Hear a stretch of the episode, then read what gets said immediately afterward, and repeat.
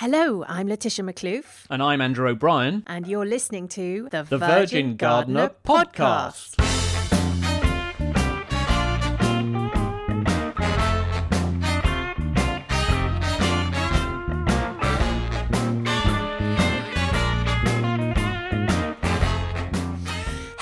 and welcome to episode three of the Virtual Gardener Podcast, the podcast for people who love gardens and plants.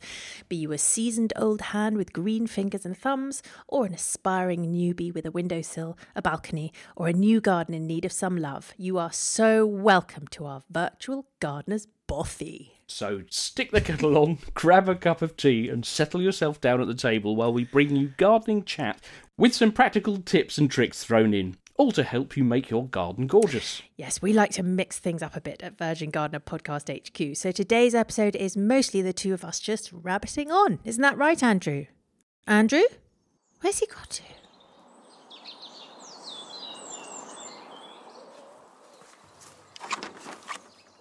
So I've just popped out to the greenhouse.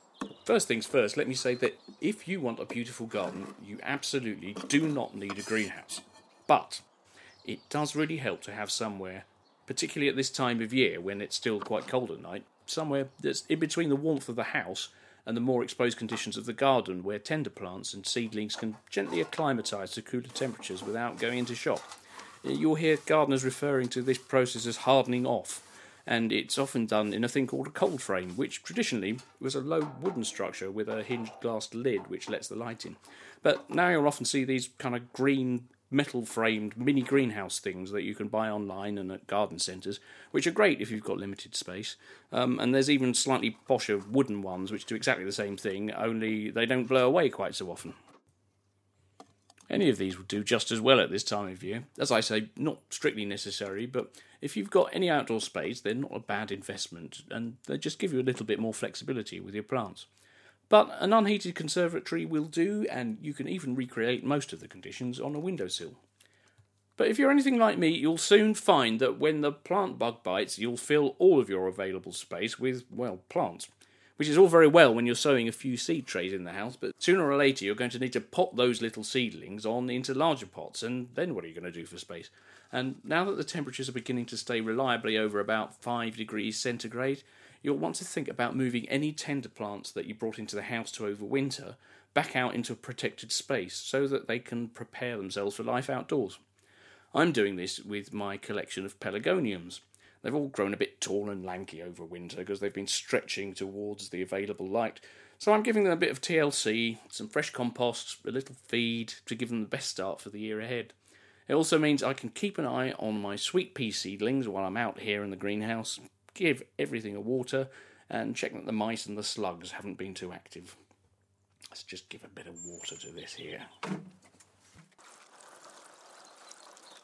Well, you did a really good step by step of that on your Instagram stories, didn't you, at the weekend? Uh, yeah, that's right. I've been taking a leaf out of your book with your excellent five minute gardening tips because Instagram's perfect for that kind of thing, isn't it? It's still there. It's saved on my profile page. I think that's what you call it. Um, so if you just go to um, at Andrew Timothy OB on Instagram and uh, you're um, at Laetitia Maklouf on Instagram as well for your. That's right. and it's just a video of me um, wrestling a, a scented leaf species pelargonium called Pelargonium fragrans. And very lovely it is too. I recommend anyone to go and go and have a look at that. Go and have a gawp. now, so I, I just love pelargoniums, and you know this, Andrew. um, and in too. fact, our next episode, we're really excited because we're going to be chatting to Heather Godard Key from Fibrex Nurseries, and they hold the national collection of pelargoniums, and we're going to be able to really plumb her depths for the lowdown on how to get the very best from your plants, which varieties make the best house plants, which are better for hanging baskets and containers, and also how just how to look after them all year round. And in fact, Andrew, you are not always entirely successful, am I right, in getting them to survive the winter Um, in the house? Uh, not entirely. Uh, in fact, I seem to remember reading on your blog that you've got a bit of a history for um for bumping off houseplants as well. Is that right? yeah, guilty as charged. I, I think I'm one of those gardeners who's happy to confess that while I kind of know what I'm doing outside in the garden, um, I find gardening indoors much more of a challenge. But I'm getting better, I think, this last year, and one of the things that's been a great help over the last year has been Jane Perrone's On the Ledge podcast. It is very good, isn't it? It's a really proper grown up podcast. Um, do you think we're going to be that good one day, Andrew? Well, I hope so. Good, but not grown up. I think we're, we're definitely still hoping to get Jane on here, aren't we? Absolutely. But until then, here is a word or two from the lady herself. Take it away, Jane.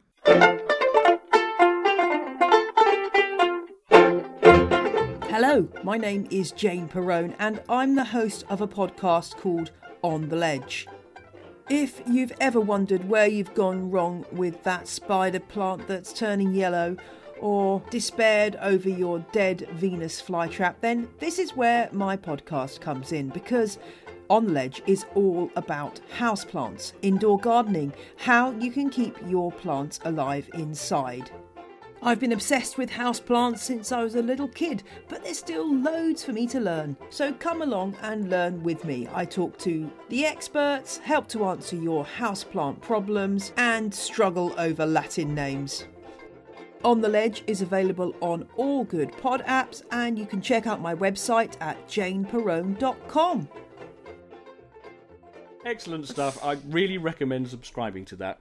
And it's also a timely reminder, too, for anyone with houseplants this week, because as the temperatures are going up, things that may have been lying dormant may be starting to wake up. Well, actually, they will be starting to wake up. And we don't just mean your plants. Um, last week alone, uh, in my house, I spotted whitefly on a pelargonium and mealybugs on my aspidistra. Shocking, isn't it? crazy. How did you get rid of those, Andrew? Well, the whitefly, I just chopped off the infested leaves, gave the plants a good soak and a spray with an organic pesticide spray, um, and then made sure they were well potted up and watered and fed with a seaweed extract, um, which just gets mixed into the watering can along with the water. Um, because I think what had happened is I hadn't realised or I hadn't caught up with how much warmer it was getting in the house, and mm. consequently I hadn't really sort of upped my watering regime uh, to account for that. So the plants got a bit stressed and thirsty, and that's when they get vulnerable to pests and diseases. That, and I think probably the same thing happened for the aspidistra, which is it's called a cast iron plant because you really doesn't really doesn't need much care. Um, Not in my case. yeah, exactly. um, and I looked at it the other day, and there were all these white dots all over it, and I thought, oh dear, um, I've managed almost because I have killed spider plants before, which are supposed to be indestructible, and uh, I've nearly killed a, a plant that none of the Victorians managed to kill. Um, so I wi- wiped that over with soapy water, and um, I don't really want to pull any leaves off that because they're really slow growing. But anyway, what about you. Laetitia? You had um, an unwelcome guest or two in your plants this week, didn't you? And not just in my plants, Andrew. Uh, in my bed. Ah, okay. Yes. I, I I was so sexy. I'm wait for it, dying. Wait for it. I woke up with a vine weevil on my pillow. Oh my goodness! Did you think your Uh, husband yeah, had been it was transformed in it, the night? it was fully disgusting. Um, I I still, you know, when you do one of those little inward shivers Oh, every time you think about something, um, that's what happens. And um, I I- I pretty much knew it was a vine a vine weevil, but um, I I kind of. I slightly hoped that it wasn't. You know, there was there was a sort of little little glimmer of hope in my Yeah. in my in the in the depths of my soul. Maybe it's a it wasn't in disguise. yes. So I took a picture of it. This, I took a picture of it and I, I posted the picture on my stories on Instagram saying, um, uh, anyone know? Five hundred Anyone people came back and said, "Vine Weevil." So yeah, so that that happened, and you know I'm over it now. Um, and and what I'm doing, of course, which is you know what what one should do if, if you see a vine weevil, is to take all your all your potted plants out of their pots and have a really really good look um, and repot them in the pro- process. It's not actually the adults right that now, do the damage, is it? no, it's their horrible, disgusting, yucky little babies. Bit like mine, but they're just Oh, they they yours kill the roots. nicer. They kill the roots of your of your life, and they know. It's one person messaged me and just said they know which ones are my favorite. She said she sounded so desperate. Um, it's like they know. They just know which ones you love the most, and it, and it is slightly true. So, um, uh, Nemasys. You get One word, Nemasys. Yes. Talk to me about Nemasys because I'm about to use it. I've only used it once before. I haven't had vine weevil for a long time. Well, this is a biological control again, a bit like the one we were speaking about for slugs uh, back in episode one. I think. I think it's the same people Mm. that make it, um, and it probably does something similarly revolting to the poor vine weevil, but it doesn't harm anything else. So it's a it's a yeah, preparation that you mix up with water again and water onto your plants and give the roots a good soak. Yeah, and I think the main thing with it, isn't it, that you really do have to follow the instructions. Yeah. It- you- it's temperature. It's very temperature sensitive, isn't it? Apparently, So you have to uh, full disclosure here. I've never actually used it. I should do. Um, but the main thing is, if you're um, just because you don't wake up with a vine weevil on your pillow, don't think you've escaped. because spring is the time you really want to be checking all of your pots, Yeah. as you said, inside and outside as well, with these things. Mm. Um, not just vine weevil, but basically be vigilant at this time of year and just give Yeah. everything that you're growing um, in a pot a, a good look over. Very good advice. Um, and a repot because this is this is. I mean, I've just finished repotting two uh, very very pot bound uh, little um, well little standard lilacs, and they're so pretty, and they do the most lovely lovely thing. Um, but I've noticed that their performance has been what should we call it waning Yeah. the past few years. Do you want to just And- explain what a standard is? Oh yeah, so standard is a lollipop, Yeah. basically, and you can get a full standard or a half standard. These are half standards, so they're about the the height of a, oh, I don't know, uh, an eight year old. Mm-hmm. So a long straight stem with no branches coming off it, and then a pom pom on the top. That's right. It's trained, so they've cut off all the branches on the main stem, mm. and they've just made it branch out at the top.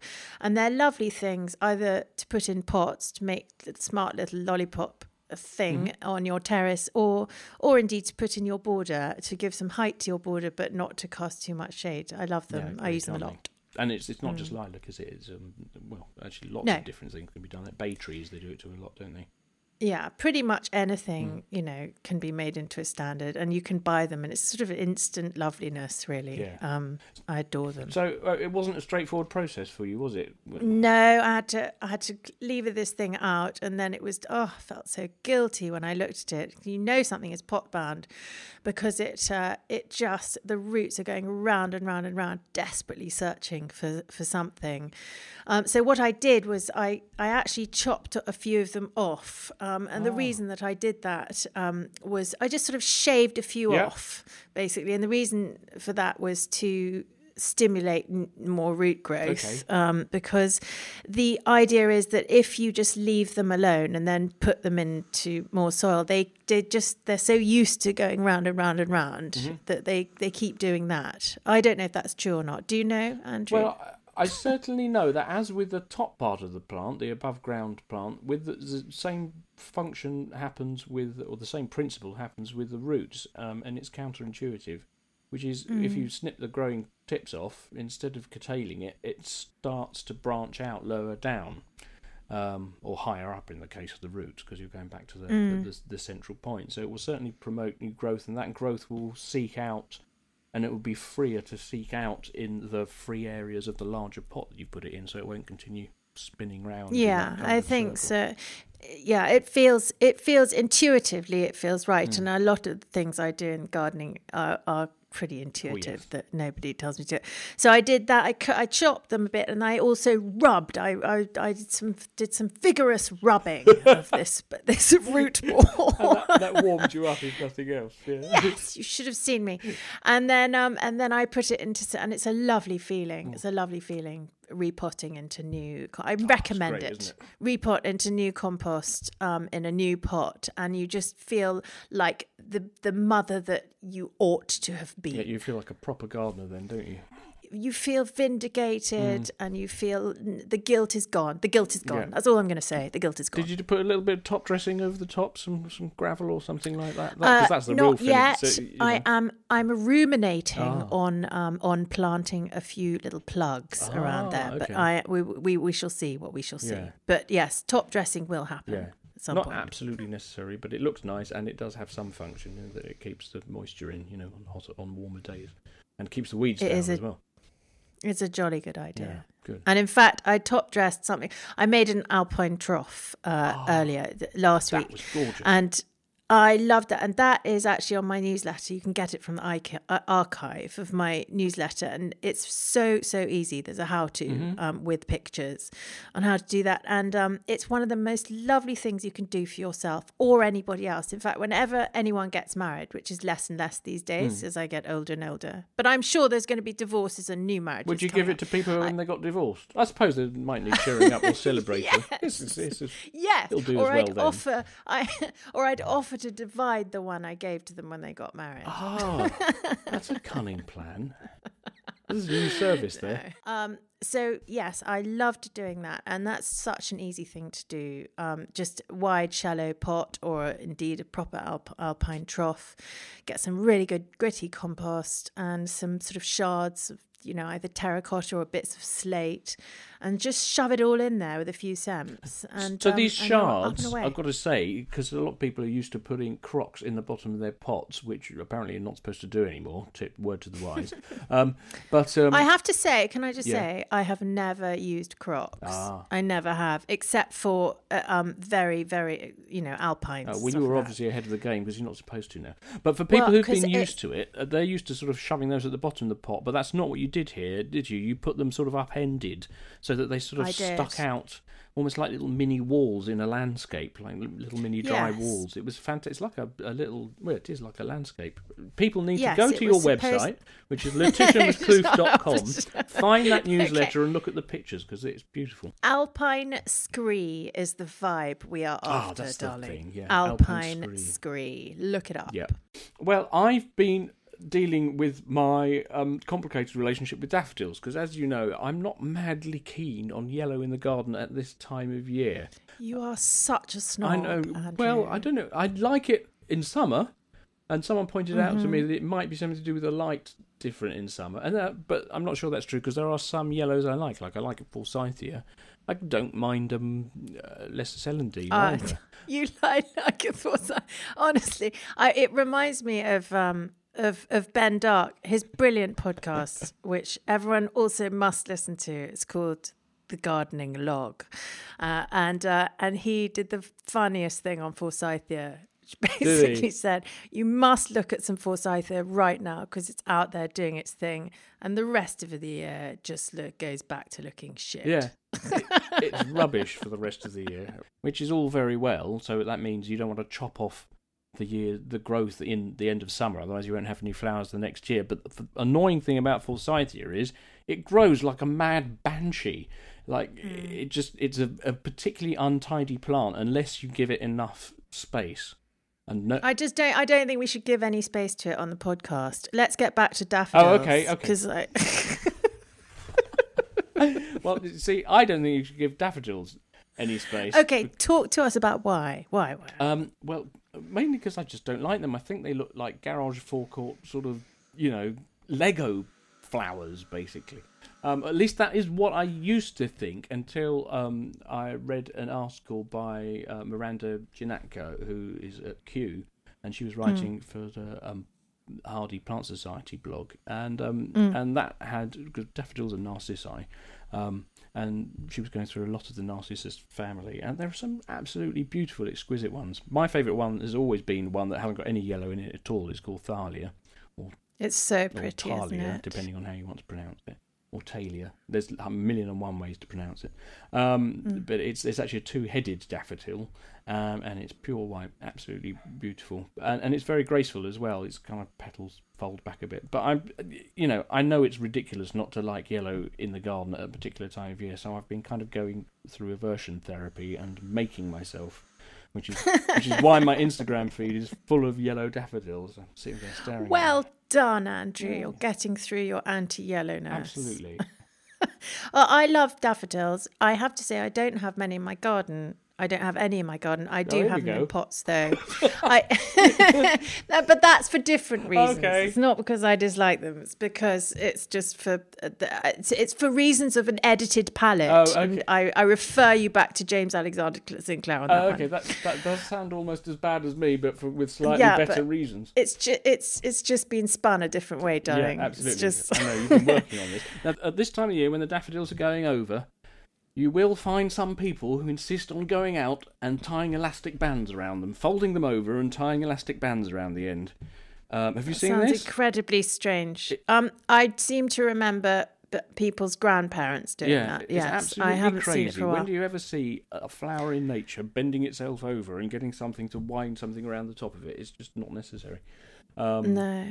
Uh, so yeah, don't do that. In fact, it's only not only not necessary, but it's not particularly good for it. So you just want to leave it as it is. Um, if you really want to help it, and if you've got lots of daffodils, these are too time consuming. You can pull the top off before it goes has a chance to go to seed, because going to seed is one of the most tiring things for a plant. Then For a bulb, that's right.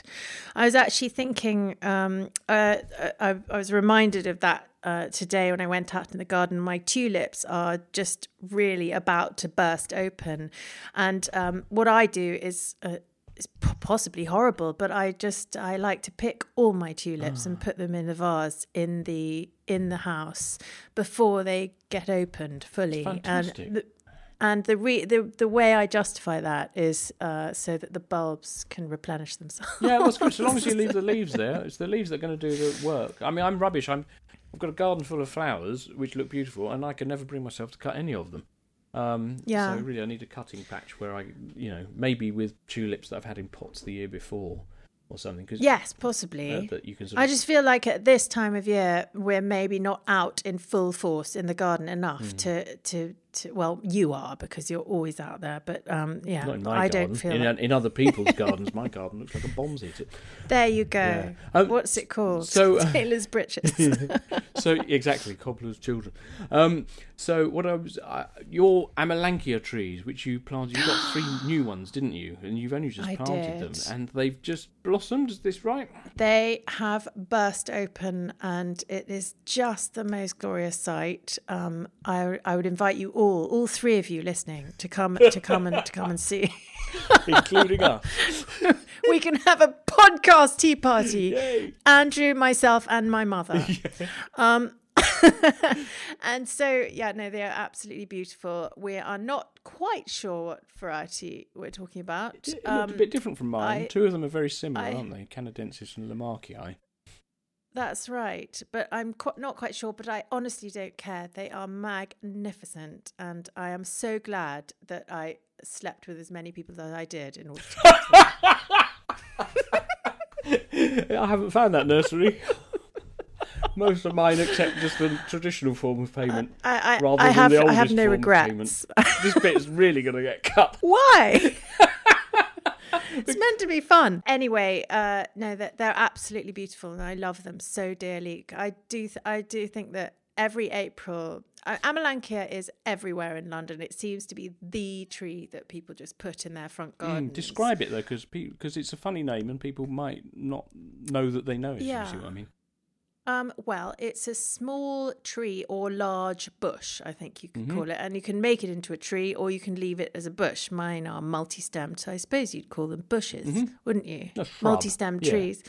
It's a shrub, um, and it comes out in April with the depending on what variety you have, with these uh, beautiful, dainty little leaves, followed very closely by the most stunning set of it's almost like a load of a huge what is it? It's not a herd of butterflies. What am I talking about? I don't know what about? collective noun is for butterflies. A- Flock? no. a uh, flock of butterflies. cloud? Whatever it is, a cloud of butterflies uh, just landed on every single stem, Hmm. just hundreds and hundreds and hundreds of them, and it gladdens the heart. and it's beautiful. big time. So it's wonderful in spring, going into spring. It's a bit late this year because spring is weird this year. yeah. Um, but it's also wonderful at the other end of the year as well, in autumn, isn't it? Because it goes. It gives good colour. It gives good colour. Mm. Um, colour. amazing, amazing autumn colour. So yes, it's a very, very berries as well. hard-working tree, and berries indeed. Yeah. which the birds love. In fact, I warned you, didn't I, when you got them? Um, when when your Amelanchier trees are young, a fat pigeon sitting on some of the branches is perfectly capable of snapping the branches to get at the berries. I've seen this happen Yeah, several, several and the- times.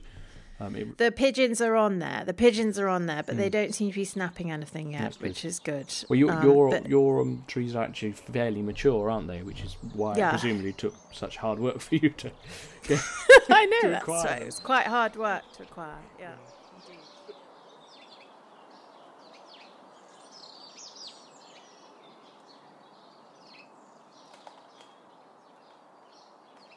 So before we go, um, I just wanted to ask you about uh, your visit to West Dean Gardens in Surrey over Easter.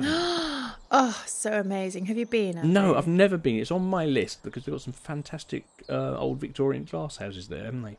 It's extraordinary. Um, and I really would recommend going when, well, early in the season or even in the winter when the garden is has yet to put on its underwear, so to speak, um, because it's you can really see the underpinnings and you can really see how well the structure Yeah. and how things work. Um, and I was really, really excited when when because they have a lot of box there. Do not ask me Oh, how they deal with caterpillars. I couldn't find a gardener to tell me. I mean, Okay. presumably they spray. I just don't know. Yeah. We'll get to the bottom of that. But um, they have so much box. And obviously, as we all know, box topiary is so beautiful and so Mm-hmm. expensive. Mm. Um, and so it, I'm always on the lookout for ways to to to reduce that kind of expense because it really is a wonderful, wonderful thing to have in your garden, and it provides kind of instant in, impact, and all the rest of it. So if you do want to go down the box route, um, uh, and particularly, um, I, I noticed in their pots, big pots, and they had these wonderful pots uh, full of sort of very sort of squat hummock mounds. Um, I know that- the that thing. looked they look really expensive. Mm. I mean, I cannot tell you how expensive they look. They just, my God, million dollars. Really tightly And- clipped, sort of. Yeah, tightly clipped. And then. I, yeah, but I saw some that had just been, well, not, well, recently been planted up. And it's not one piece of box, It is Oh, really? lots and lots of little little cuttings basically that Ah. they just put in and that that's a really good tip i had never i'd never realized actually that to create that spread Hmm. and the kind of uh, the kind of the mound that lovely squat mound you just need lots and lots of plants and you can get that shape really fast if you use lots of cheap little I don't know what, I'm sorry the the word has gone from my mind. Cuttings. small plants. Yes cuttings. Yeah. so Because box that works was really, really well interesting. from cuttings, doesn't it? Yes, yeah, and so they'd obviously got uh, they got that going quite well, um, and they also have these wonderful, um, wonderful, huge, vast swathes of eggs, which they they they then allow to grow together, and then they just cut them uh. I over saw the top, to those. sort of like clouds. Yeah. Absolutely beautiful. So they had when they plant them young, there's quite a lot Yeah. of space in between Really them. But as they sort of fill out, they just sort of blend one into the other, but they still keep clipping them into That's sort of right, and I'll put a link in the in the in the show notes here. Um, absolutely beautiful, and yes, the glass house is absolutely beautiful, including one glass house full of just different pots of different vegetable leaves. Oh, wow. um, which was stunning, all grown from seed, all in absolute perfect condition. Not a member of staff to be seen. I don't know whether they have Oompa Loompas working Must there or, or invisible people. I have no idea, but I'm dying to um dying to get hold of the head gardener. Head Uh, gardeners, plural. There's two Head head, gardeners. gardeners, Yeah, yes. Husband and wife, Jim and, and Sarah. yeah. Yeah, but so okay, so then the the last thing, well, one of the last things that I noticed uh, on my way out was because they clip everything, everything is clipped, and so everything looks beautiful. Was that they had clipped their sarcococca to the most beautiful, bountiful balls. So Sarcococca, for people who don't know, is a Christmas box which which smells fantastic in about January. In about January, Yeah. and uh, also looks incredibly smart. All the, the rest of the year. If you clip it, can well, get- if you don't yeah. clip it well, it looks straggly, doesn't it? So it, it get it, I would say shaggy. Oh, right, okay, shaggy. okay. I mean, I hadn't, I haven't ever clipped mine before. I don't know why because it is something I'd be meaning to do. My Yeah. mother does hers. I don't know why, but it's it sort of gets lost in all the jobs that you do, Hmm. and, and it slightly gets lost. But uh, um, this year I I got my shears out and gave them a haircut, and Hmm. of course it was indicative of what happens with this type of thing in gardening that it always looks horrible when you've done it. it's like scarifying a lawn. It's Absolutely. literally the worst thing. Oh, it's the fresh new growth that fills out, isn't it? You cut one thing off, and then Hydra like two or three grow back in its place, and that, that fills out the gap that you've left. Yeah. So I think that's a very good thing if you've got kind of winter flowering um, shrubs. Um, yeah, why not give them give them a haircut? Yeah, now they've finished doing their stuff.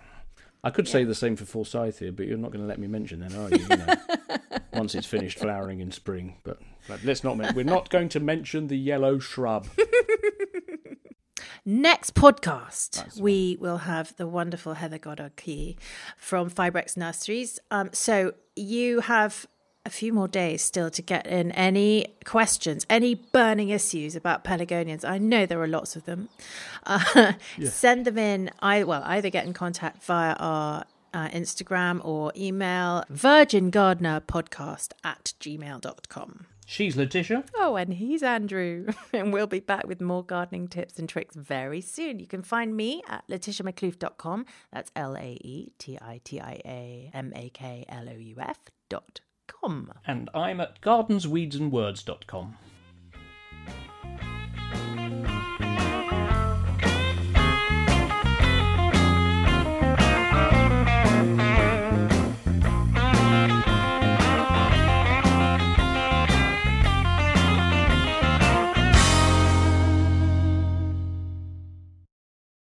have enjoyed listening to this episode of the Virtual Gardener podcast, then what would be really useful and really helpful is if you went to wherever you get your podcast from and put a five star review on, which basically says that Andrew and Laetitia are marvelous. Their choice of guests is sensational. And what we really want is more and more and more of this. We want so much of this podcast that we want to bathe in it as if it was slightly warmed ass's milk. Um, so there you go, the Virtual Gardener podcast, something for everybody, uh, whether you be gardener or baby fancier. Uh, let's do it. Okie doke. Uh, let's go then. Okay. Excellent stuff. Would really. I love it.